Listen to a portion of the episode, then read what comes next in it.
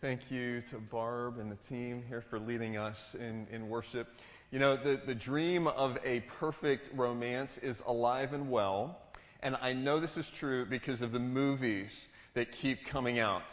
Okay, there's, there's a guy's version of the perfect romance and there's a girl's version of the perfect romance. Okay, so for the guys, it's the action movie.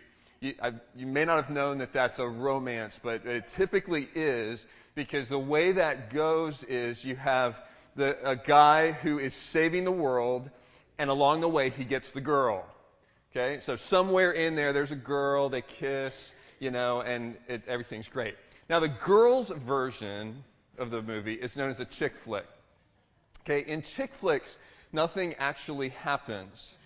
But there's a guy and a girl, and they, they, they meet. It's unlikely that they're going to get along, but they do. They fall in love. Then some awful obstacle happens. It looks like they're going to break up, whatever. But in the end, they work it out and they live happily ever after. Okay, that's the, that's the girl's version. Now, the problem with both of those movies, the reality is that the movie ends long before real life kicks in.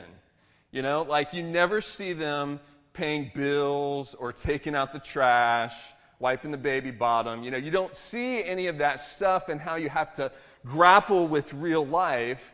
And the truth is that life takes a toll on relationships. And that sometimes the people that we thought we knew and we thought we loved and we wanted to spend the, the rest of our life with, sometimes they surprise us. And sometimes the, the guy who looked like Prince Charming turns out to be like just this selfish, self absorbed slob, and everything's about me. And the girl who we thought was the girl of our dreams turns out to be a nag because all of her dreams are not coming true. And what we hoped was going to be a perfect romance actually ends up in, in brokenness. And then we see relationships that are falling apart. And I, at, at, this point, I could share statistics with you about how many marriages break up, and you, you really don't need the statistics because I suspect that you have been touched by the brokenness of relationships in some way, shape, or form. Uh, your own relationship perhaps is broken up, or someone close to you. You've watched that happen. You don't need statistics to tell you about that. But you know, we, we love the idea of a strong, fulfilling, lasting marriage. Sherry and I, early on in, in our relationship, we, we went to see a counselor because we were hitting some bumps in the road. And I, I'll never forget, he painted this picture for us of a future where, as we learn how to work through the problems in our life, and how, how to weather the storms, that one day we would sit on our front porch in our rocking chairs and our grandchildren would be playing in the yard. And I thought, what a compelling picture to shoot for, that we would go the distance. And what's interesting about this is this is actually our, our front porch. We, for the first time in our lives, we actually have a front porch. We actually have rocking chairs. No grandchildren yet, and we're not rushing that part, part of it. But we're on our way, 20 years in, and, and praise God, He's given us grace to, to kind of work through things and weather storms. That's what we hope would be true. We love that idea of a strong, enduring marriage, I think, because God planted that idea in us. See, God designed marriage God intended for marriage to be something wonderful for us to provide companionship, a teammate to go through life with. God is the one who invented it, and so He knows how marriage works best. Our culture has come along, and our culture has said, let's change the rules for marriage. And so, one simple example of the way our culture has changed the rules is to say, you know what, marriages really don't need to last or go the distance anymore. And so, some decades ago, we invented, came up with the idea of no fault divorce. And so we don't really even have to have a good reason anymore. If I just am not getting along and we can't seem to work it out, then we just can go our separate ways. And, and our culture has redefined it that way. And too often we have bought into that as, as well. But, but Scripture tells us, and, and you may be here this morning, by the way. You may be here, maybe you're here for the first time and somebody drug you here and, and you're not sure what you're going to hear and you're not sure you buy into all this Bible business and stuff. But I would say to you, I would just suggest, and I would ask you, you know, you're, you're sitting here, unless you're going to get up and walk out, you're going to be here for the next couple of minutes here. So I would just ask you to consider the question is the way our culture handling and approaching marriages, is that working? How well is that working? Isn't it possible that maybe there's a better way for marriages to last and go the distance if we know how to do it? So, in a world, into a world of broken relationships, Scripture tells us that a strong, fulfilling, lasting relationship is still possible, but we're going to have to walk a different path than our culture walks. We're going to have to do it God's way. Let's see what God's way is. If you would take a Bible and turn to Ephesians chapter 5. If you don't happen to have a Bible with you, uh, you can use one of those on your seats, or if you've got a smartphone, you can look up U YouVersion. I do encourage you to, to look this up and have this in front of you this morning so that you know this is not just me coming up with these ideas, but this is really what God has preserved for us as the way marriages work. Now, I will tell you as you're turning there that this passage that we're going to look at this morning is probably one of the most unpopular passages in all of Scripture. Okay? This is one of the passages that people who, who don't really believe the Bible, don't really respect it, this is one of the passages that people would look to and say, this is the reason why we don't believe the Bible. It's so out of touch, outdated, it doesn't fit with our culture. And so you just need to know that going in. And if, if that's where you're at this morning, then I'm very glad you're here and glad that you're willing to at least hopefully listen to a little bit of what we're talking about this morning. And I'll leave it to you after you've listened to what we've talked about to decide if there's anything valuable at all in, in what we're talking about here this morning. There's another group of people I know who are here who are single. Okay, so you're single either on the front end or maybe you're single again. So this is still worth listening to because odds are for most of you that someday in the future you will be married again. And so this gives you something to look for, to work on in your own life, and to look for as a dynamic with another spouse, with somebody that you're going to spend your life with. Now, that leaves the rest of us who actually are married. If you're here this morning and you're married, I just, I just want to say this up front, okay? I want to declare this an elbow free zone okay? Because what you're going to be tempted to do, I'm going to talk to wives first, not I. Scripture is going to talk first to wives and then to husbands. And you're going to be so tempted as you listen to, if, if you're a husband listening to what I'm saying to wives, you're going to be so tempted to nudge. Hey, are you listening to this? Yeah, quit doodling on your on your uh, bulletin there and, and tune in. Okay, you're going to be so tempted to do that um, wives, you're going to be so tempted when, when I'm talking to husbands to nudge him awake. Hey, wake up, buddy. Listen to this. This is for you. You're going to be so tempted to do that. I, I just want to tell you this morning, I'm going to say something that you'll probably never hear me say again. I'm going to give you permission this morning to tune me out while I am talking to the other group. Okay? So while I'm talking to wives, the words there for wives are really just for the wives. Okay, so husbands, this is your ticket you can tune me out, play on your phone, think about your schedule for the week, whatever, okay? I'll get your attention. I'll be sure to call you back in when it's time for you, okay? And wives, vice versa, okay? But this is elbow free zone as, as we go into this this morning. Now, first, we're going to start with some words to all of us, okay? We're going to start in Ephesians 5, verse 21, and we're starting in the middle of a sentence. So I'll explain that in just a moment. But uh, uh, Ephesians 5:21 says, "Submitting to one another out of reverence for Christ." Okay, what this verse is, this is the end of a list of expressions of how we are filled with God's Spirit, how we are controlled by God's Spirit. If we go back to verse 18, we, we looked at this verse if you were here last week. It says, Do not get drunk with wine for that is debauchery, but be filled with the Spirit. Okay? So being filled with the Spirit is really the command here, and then it's followed by a list of expressions of what it looks like to be filled with the Spirit. And the end of that list is verse 21. It says, submitting to one another out of reverence for Christ. And so, what we have here, before we ever get to any words to, to husbands and wives, what we have here is a call to us to yield. First of all, in verse 18, to yield to the Spirit, to God's Holy Spirit. So it's what, what he's telling us is don't be drunk on wine. Don't, don't turn over control of your mind, heart, decisions to wine but turn over control, submit your decisions to God's Holy Spirit.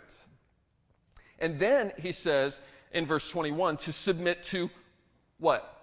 Who? One another.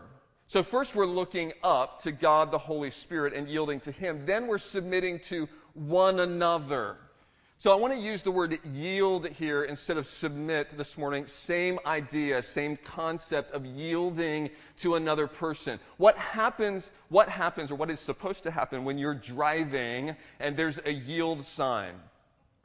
There's two lanes merging together. One lane is told to yield to that other lane. What are you supposed to do? You're supposed to stop. If somebody's coming, you stop and you let the other person go first. You're supposed to pause and say, No, this, I'm, I'm going to defer to you. I'm going to let you go first. That's what yielding is. That's the idea of submitting. Now, I have noticed as we have moved to this part of the country that people don't like yielding to other people when they are driving. And the truth is that we don't often like to yield to other people in anything. And yet, what God calls us to is number one, to yield to the Holy Spirit. And then in verse 21, he says to submit to one another out of reverence for Christ. Now, what he's going to do is he's going to go on and he's going to, he's going to apply this specifically to wives and then to husbands. He's going to talk about what it looks like for a wife to yield to her husband. And you may be surprised by this. He's going to talk to husbands about what it means for you to yield and prefer and honor your wife. See, what, one thing we need to remember and keep in mind when we become a follower of Jesus, my life is no longer about me. My life is no longer me in the driver's seat, calling the shots, getting to do everything I want to do. If I'm going to follow Jesus, what that means is he's going first. And I am following, I am yielding, I am submitting my will to his. What do you want me to do, Jesus? So I'm, fo- I'm following, I'm yielding to him first. Then I'm yielding to others in my life. And then as, it, as we turn to marriage, we're yielding actually to our spouse.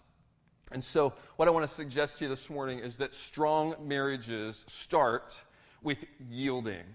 Strong marriages start with yielding. That's where it begins. Yielding to the Holy Spirit first, and then to your spouse. Let's see how Paul applies this to wives and then to husbands. Okay, husbands, here's the point. If you want to tune out, you can go ahead, nod off, take a nap, whatever. Talking to wives here for a few minutes. I'll call you back. Okay? So, verse 22 Wives, submit to your own husbands as to the Lord. For the husband is the head of the wife, even as Christ is the head of the church, his body, and is himself its Savior. Now, as the church submits to Christ, so also wives should submit in everything to their husbands. So, what does yielding look like for a wife? It looks like submitting to your husbands, it looks like subjecting your own will to your husbands. Now, let's be honest. This is a scary thing for you ladies. This is a scary thing to think about doing because we live in a broken world. Because we live in a world where men like to take advantage of women. And the thought that must come into a lot of women's minds when they read this is so, so what you're telling me is you want me to be a doormat. What you're saying is you want me to just check my brain at the door. You know, when we get married, just have a lobotomy, and then I don't have to think anymore. My husband's just going to call the shots. I'm going to do everything that he wants me to do. I, I'm sure that that happens way too many times. And I'm sure that there are men who, men who read this and think, I know the men aren't listening anymore, but men read this and think, oh, good, I, now I get my own way. Now I get to do what I want. But that's really not the point of, of this passage at all. That's a misuse, that's a misunderstanding of what our roles are, okay? But let's be clear, okay, as we're talking to wives. We'll come back to that, believe me, in a moment about uh, a husband's role here. But, but we need to be clear that this really is God's will for wives. And I know this because it gets repeated over and over again in the New Testament. Let's put up some other verses here on the screen. In Colossians 3:18 it says wives submit to your husbands as is fitting in the Lord. Titus 2 says, Train young women to love their husbands and children, to be self controlled, pure, working at home, kind, and submissive to their own husbands, that the word of God may not be reviled. And then 1 Peter 3 says, Wives, be subject to your own husbands, so that even if some do not obey the word, they may be won without a word by the conduct of their wives. Okay, so it's repeated over and over again. We can't get away from it. So what we need to do is understand what is it actually telling us? What does it look like for a wife to be subject, submissive, yielding to her husband? Well, the first thing I would, I would encourage you to, to realize as we talk about these verses is that it's talking about your husband. This is not a call to women to be subject to men in general. Okay? So if we can go to the next slide, you'll see this in every one of these verses, including in Ephesians chapter 5. Wives, submit to your husbands. Be submissive to your own husbands. Be subject to your own husbands. This is talking about the realm of your home. So, ladies, if you are in a job where you oversee other men, that's okay. This, this doesn't have any bearing on that at all. Okay?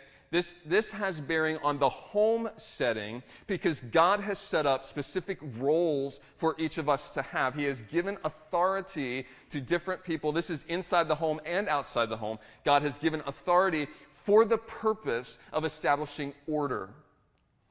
And so we, we see this in the home with parents and children.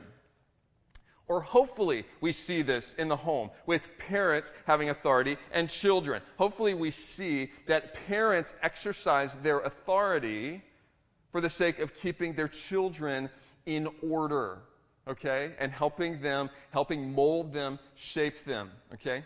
So, God has established authority, and, and the parallel here that we see is that in verse 23, the husband is the head of the wife, even as Christ is the head of the church his body and is himself its Savior. So we see a parallel here. He keeps drawing a parallel between Christ and the church. What we see with Christ and the church is not that the church is a doormat, not that the church has no life or, or opinions or ideas or giftedness, but that in the end, the church subjects itself to Christ's authority. In fact, the reality is that Christ invests the church with gifts and, and uh, ideas and people who, who have ways of doing things. In fact, what we find in the New Testament with the church is that Christ gives the church a mission, and then he gives us tons of freedom to figure out how to carry out that mission. He gives us a mission to say we want to produce more fully devoted followers of Jesus but he gives us tons of freedom to, to see how that comes about. He says, Church, use your giftedness, use your creativity to figure out how to carry this out. Far from stifling, he's saying, I, I want to bring out your life. And, and this is the way it should be with husbands and wives. Far from stifling a wife, share your opinions, express yourself. You see things in a different way, sometimes a better way than your husband sees them. Please share those things and bring that to the table, but with an attitude of saying, in the end, I- will go your way on this. I'm going to trust your leadership in, in this. Basically, what God has done is he's, he's established, he's given the husband the tiebreaker vote. Okay? And some husbands are going to look at that and misuse that, and, and many husbands are going to look at that and say, well, isn't that a privilege? Aren't I great? You know what the reality of that is? And I know you husbands aren't listening, but if you are, the reality of that is that is a responsibility more than it is a privilege. Because we can go all the way back to Genesis 2, and we're going to do this uh, next month as we start a series back into Genesis. We could go all the way back to Genesis 2, actually, Genesis 3, when the first sin enters the world. And Genesis 3 tells us that that enters through Eve, through the woman. But when God comes to bring accountability, who does he call out to? He calls out to Adam. He says, Adam, where are you? And where were you? And what's going on here? He's holding the man accountable. That is a heavy responsibility. And when it's being carried out properly, ladies, it should bring rest to your soul. When a husband is leading well, you should feel at peace. And you should say, I'm so glad I don't have to bear the weight of this. That's the ideal. That's what God is calling us to. One more thing I want you to notice before we turn to husbands. Verse 22 again. Wives, submit to your own husbands. What does it say? As, help me, as to the Lord. Okay? So submit to your husbands as you would submit, as you are submitting to the Lord. Our yieldedness, remember, first is to the Holy Spirit, and then our yieldedness is to our husband. So here's what this means your act of submitting yourself to your husband's leadership is an act of trust ultimately in God. God, you're the one that set this up this way. So, God, I'll do it your way. And you may need to pray an honest prayer like this every now and then. I'm sure not often, but every now and then. God, my husband wants to do something really dumb.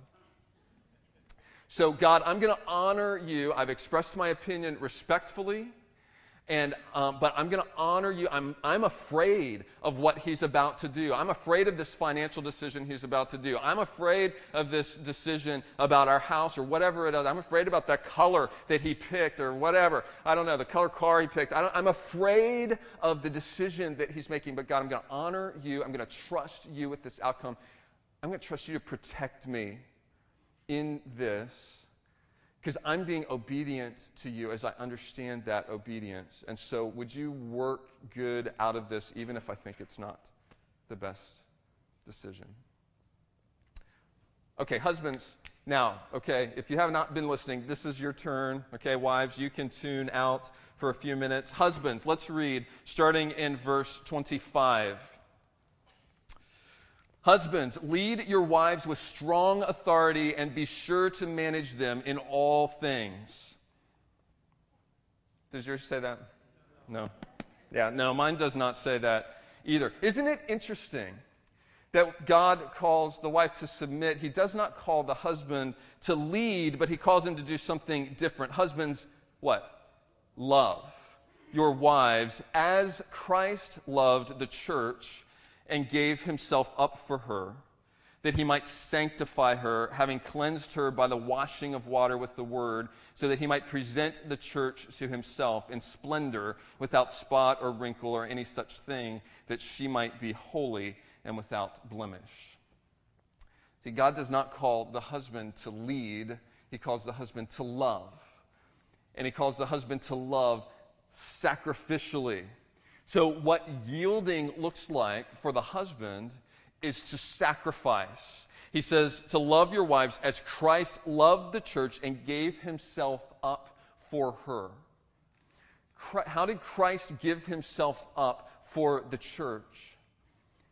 He gave himself over to suffering and he gave himself over to death. And so, if you look at it this way, wives get off easy. Wives are asked to submit, husbands are asked to die.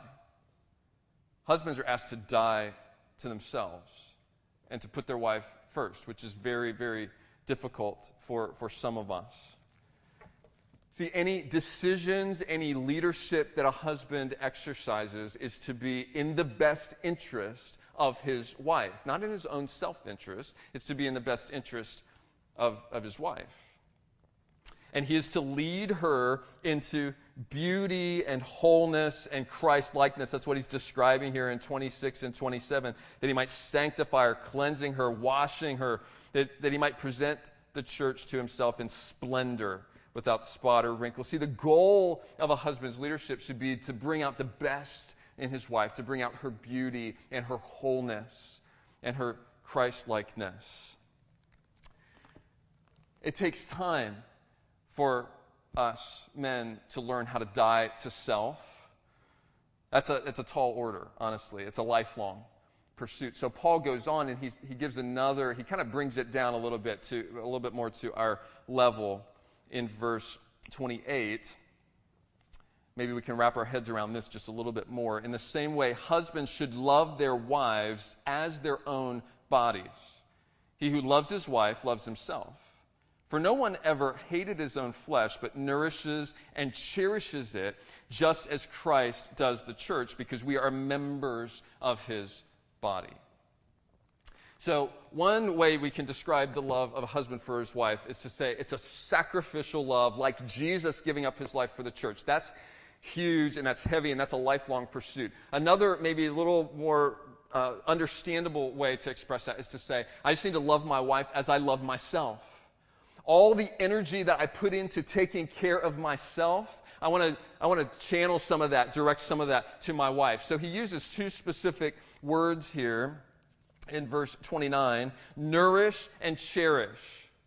He, he says that a man nourishes and cherishes his own body. So that word nourish is, as you might expect, it has to do with like feeding yourself, okay? Nourishing yourself. So he says, you know, men know how to nourish themselves. Typically, most men I've met, they know how to feed themselves, and they really like to be fed, honestly. This week, we had a birthday in our family, my oldest daughter. And so we went out to eat.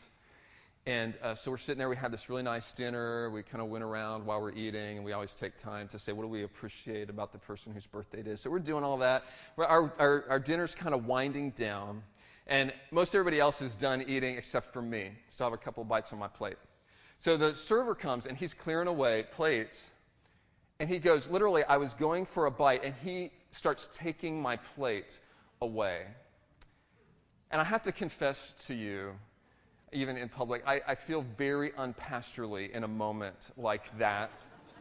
Like, do not come between, between me and my food. I still had like a bite of hamburgers, a couple French fries here, and I'm like, and I, I know that I looked at him and I, it just, it probably didn't, didn't look good. And so I was like, I'm not done. And, and so uh, he quietly went away and I was finishing my food, and my other daughter was sitting across from me, and she said, Dad, I think he was new. You know, I think this was probably like his first time here. So she's kind of like, go easy on him, you know, food. But see, men, we like to nourish ourselves. We like to know how to take care of ourselves. We, we know how to take care of ourselves when we have an injury. You know, we, we want to nurse that and, and get back to full health. We know how to get our rest. And Paul says, all of that, that way that you direct energy to yourself and take care of yourself so well, direct some of that to your wife. Nourish her. Make sure that she has what she needs, not just physically, make sure emotionally, spiritually, in every area of her life, make sure that her needs are met, not just your own. Make sure that she feels cherished that, that word in the Greek actually literally means to warm. Okay, so make sure that your wife is warmed up. Now, I, I know right now we, we want to cool off because it's like 95 outside, feels like 110, all, all that. Think about winter time, okay? Think about how good it feels to have a warm blanket. And Paul says, husbands, make sure your wives have the warmth that they need. Again, physically, emotionally, spiritually. Can I just dare say to some of you husbands right now that you are neglecting your wife with nur- from nourishment? You're keeping nourishment from your wife. And that's not what God is pleased with. That's not what God wants you to do. Can I dare say to some of you husbands that your wife is shivering emotionally because you are not warming her? You are not meeting her needs. You are not loving your wife. You are not carrying out your role as a husband. This is what God calls us to. Strong marriages start with yielding. See, God calls us to oneness. Verse 31 says, Therefore, it's quoting Genesis 2. Therefore, a man will leave his father and mother and hold fast to his wife, and the two shall become one flesh.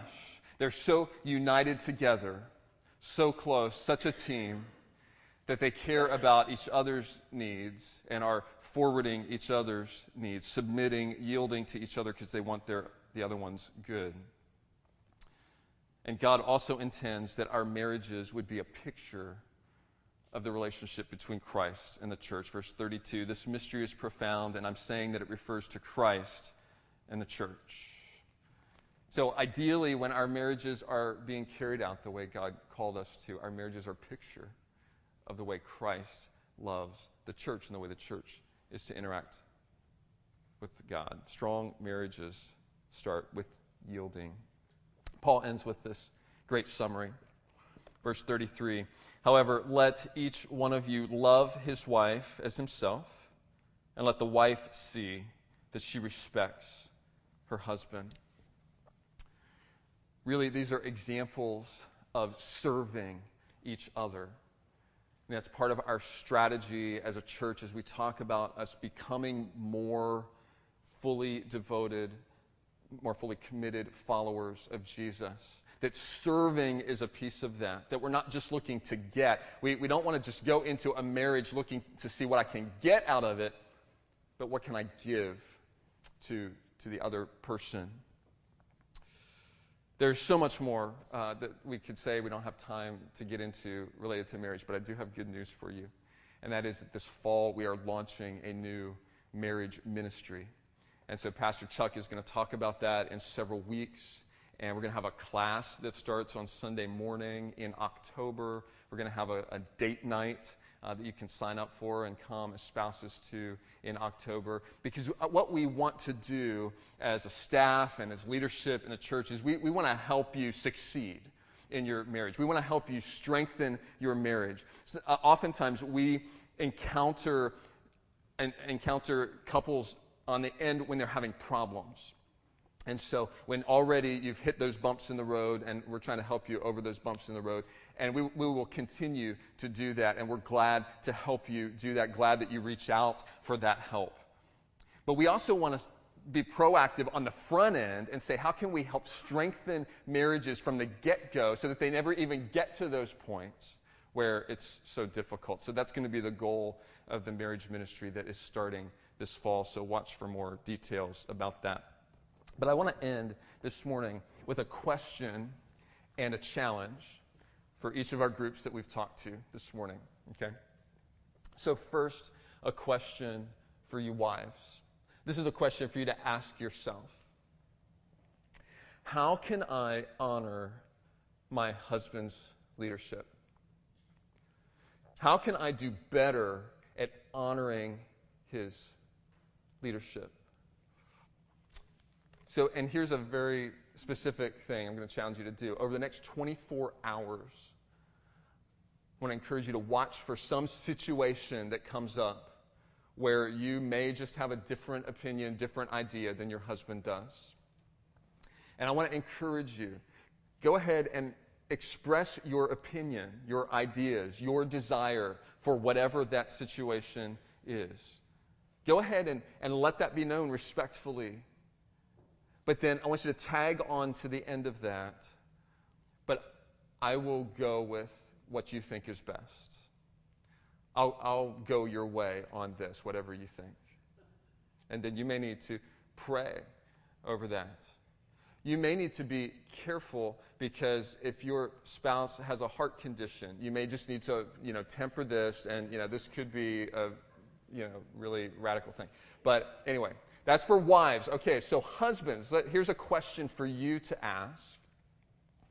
How can I meet the needs of my wife ahead of my own? What need can I meet for her that may require a sacrifice on my part? How can I better nourish and cherish her? So, over the next 24 hours, want you to watch for an opportunity and seize an opportunity. How can I put her first and put her needs first? I'll end this by saying something that's obvious, but I think it needs to be said. And that is that this dynamic is easiest. This dynamic between a husband and wife is easiest when both of them, both of you, are working at this. That's not always going to be the case, right? I mean, some of you are in that situation, and some of you have a spouse that could not care less about what the Bible has to say about anything, especially not this. What you need to know if you're in that situation is God still calls you to your role. Remember, you, you just listen to those verses that are directed to you. Because our submission first is to the Holy Spirit and to do what He's asking us to do and to trust Him with the outcome. You, your spouse may never change, I, but I hope they do. Your best chance for your spouse to change is if you're doing what God is calling you to do. And that requires a deep trust in what God is asking of you. It requires a deep yieldedness. But in the end, that's what God is calling us all to do in every area of our life. So this is just another opportunity to practice. Let's pray. Father, thank you that you know what is best in the area of marriage. And, and I look around at the marriage advice that comes on talk shows and in magazines, and it's so varied and it's so different. And I'm thankful to be able to come back to your word that is everlasting. And uh, Lord, even though it's hard many times to submit to your will, in the end, we discover that it really is for our best. And I pray for the husband and the wife who is here this morning who is really struggling with these words and really struggling with what the other person is doing. And Lord, I just, I just ask, I'm just asking you right now that you would speak to their heart. They don't need to hear what I have to say, they need to hear what you have to say. That you would speak to their heart, soften their heart, speak encouragement to them, speak strength into them, so that they may be obedient, first of all, to you, because their first obligation is to you. And then, Lord, I pray that you would bring about out of these words and out of this passage and out of your directives, out of obedience, I pray that you would bring about a richness in relationships, even in this room, that we can't even imagine at this point. Because we know that when we're obedient to you, that in therein is, is really fullness of life when we're doing what you've asked us to do. So give us strength to do that. Thank you, Jesus, for sacrificing yourself so that you could purify us as a church. May we be more and more pure for your sake each day. And we pray that in Jesus' name. Amen.